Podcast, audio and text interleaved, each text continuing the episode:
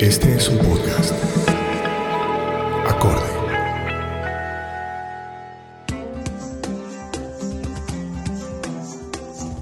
Hola, bienvenidos a Charlas con AISO. Soy Joana Botero y en esta oportunidad, junto con Julio Andrés Rosso, desde los estudios de Acorde FD, vamos a estar hablando sobre los elementos que permiten la réplica de un emprendimiento sostenible. Cómo hacer para que una idea de negocio pueda transformarse y replicarse en el tiempo de una manera sólida y sostenible. Bienvenidos. Andrés, vamos a empezar con esos 5 elementos que son claves y contundentes. Y quiero arrancar por uno donde seguramente muchos emprendedores no ponen su atención en un principio. Y se trata sobre la marca. Pero abordemos, Andrés, un poquito la marca más allá de ese logo, de ese nombre, de ese eslogan que nos caracteriza. ¿Cómo podríamos abordar la marca para que quede entendido? Es que un emprendimiento es, o mejor dicho de otra manera, el mayor logro que tiene un emprendedor o que puede lograr un emprendedor es generar la percepción adecuada en las otras personas. Cuando las otras personas, los consumidores, la comunidad, todo el mundo tiene una buena percepción sobre lo que uno hace, uno ya va ganando.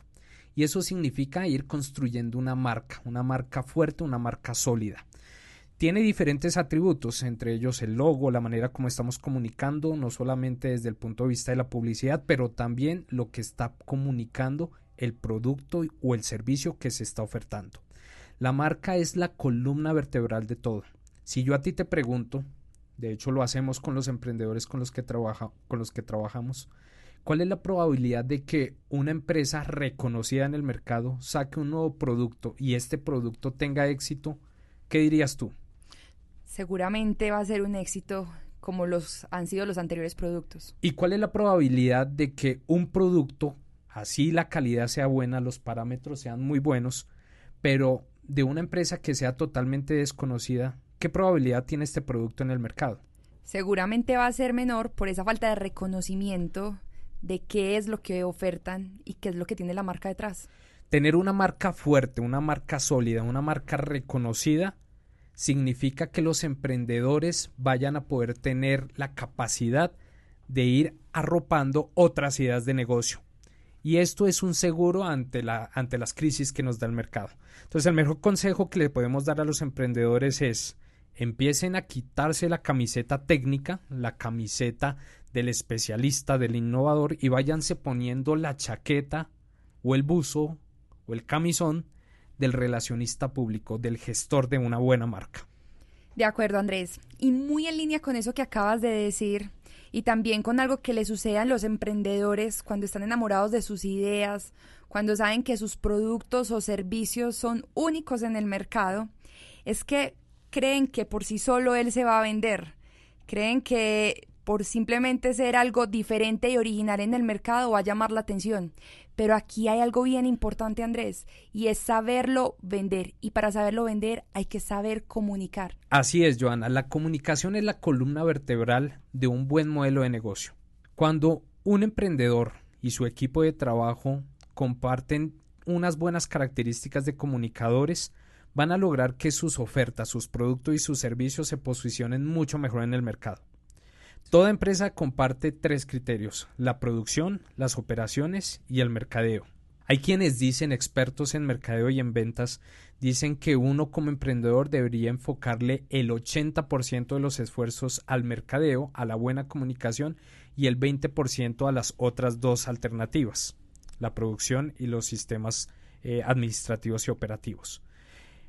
¿Por qué tan solo el 20%? Porque se presupone que ya hay un sistema, que ya hay procedimientos definidos y estos deberían operar tan solo con las buenas prácticas que tenga la empresa.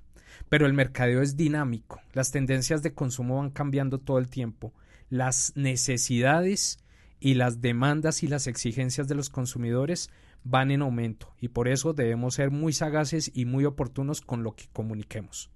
Ese es un punto muy clave, Andrés, entonces volvernos mejores comunicadores, que generemos una mejor percepción de la marca y por último que lo que estemos ofreciendo termine su fin último, que es que se venda.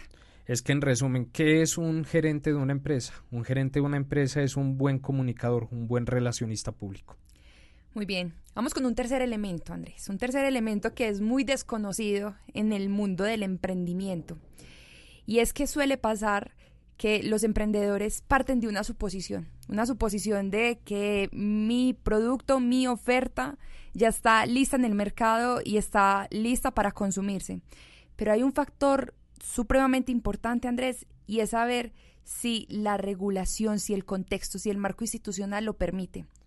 Sí, y es uno de los grandes desconocimientos de muchos emprendedores hoy en día, sobre todo aquellos que no tienen una experiencia laboral previa.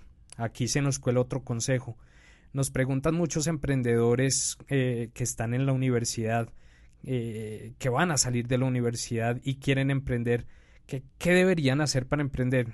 A nosotros nos gusta mucho decirles que mantengan esa intención, mantengan esas ganas, pero que se tomen primero unos buenos años, 2, 3, 4 años, para trabajar con alguien que esté emprendiendo, de tal manera que puedan aprender de sus errores, conocer un poco más el sector, conocer más sobre los procedimientos, generar ese callo que necesita una persona para empezar a emprender. Este consejo es muy importante, lo cierro ahí, pero ¿a qué viene tu comentario? Que cuando uno se adentra a emprender, cuando uno se lanza a emprender desconociendo que cualquier empresa, cualquier producto y servicio está inmerso en un marco institucional, en un contexto, pues puede estar dando papaya, como decimos coloquialmente, para perder oportunidades de negocio o para asumir sanciones. Hay muchos riesgos. El marco institucional son las reglas de juego, son las normas, son los procedimientos, son los programas públicos que le permiten a los emprendedores hacerse a un lugar en el sector en el que estén operando. Es muy importante conocerlo y diríamos nosotros que al conocerlo tienen aproximadamente el 60-70% del juego ganado, porque van a poder aprovechar las mejores herramientas que les da el entorno. Hay algo también y el cuarto elemento que realmente me gusta mucho nombrarlo, porque a veces pierde sentido entre quienes desean iniciar con su modelo de negocio, y es de las personas que empiezan a rodearse. ¿Quiénes son esas personas que conforman el equipo de trabajo, que en última son fundamental y son la columna vertebral para que un emprendimiento crezca? Son la columna vertebral, tú lo has dicho. Cuando uno se pone a analizar a los emprendimientos que van andando, que están haciendo las cosas bien, uno encuentra una característica fundamental, y es que las personas que están trabajando en el día a día de ese emprendimiento están engranadas. Y están engranadas no solamente porque saben lo que tienen que hacer, sino porque están comprometidas y están alineadas con el propósito de la empresa en la cual están trabajando. Cuando una persona se vincula a una empresa por el propósito y no por el salario, la probabilidad de que haga su trabajo bien y lo haga de la mejor manera aumenta, ¿cierto? Por eso es importante como emprendedor no escoger personas en función de roles. Yo necesito un ingeniero químico, yo necesito un ingeniero agrónomo. No, primero empezar a entender si la causa de ese ingeniero químico y ese ingeniero agrónomo está alineada con la causa de mi emprendimiento. Mira que las cosas técnicas se aprenden, pero los valores y el propósito viene con la persona. Y hay que ser sagaz, inteligente y tener los ojos muy abiertos para poder identificar esas personas. Además que es un dolor de cabeza para muchos emprendedores. El cambio de personal, el estar nuevamente capacitando, entrenando, eso es pérdida de tiempo y de dinero. Entonces es desde el principio clave uno saber que la persona que lo va a acompañar o el grupo de trabajo compartan esa visión. Como tú mira, la vez pasada aquel emprendedor que conocimos que nos decía que lleva 5 personas en el mismo puesto de trabajo en los últimos 2 años. O sea, un puesto de trabajo y 5 personas han pasado por ese puesto. ¿Por qué razón? Porque las personas han llegado a ese puesto por el factor dinero.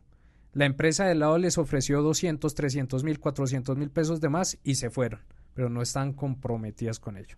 Entonces, saber seleccionar, saber rodearse de las personas es fundamental, porque en épocas de vacas flacas, ellas son las que van a estar ahí para seguirle dando fuerza al emprendimiento.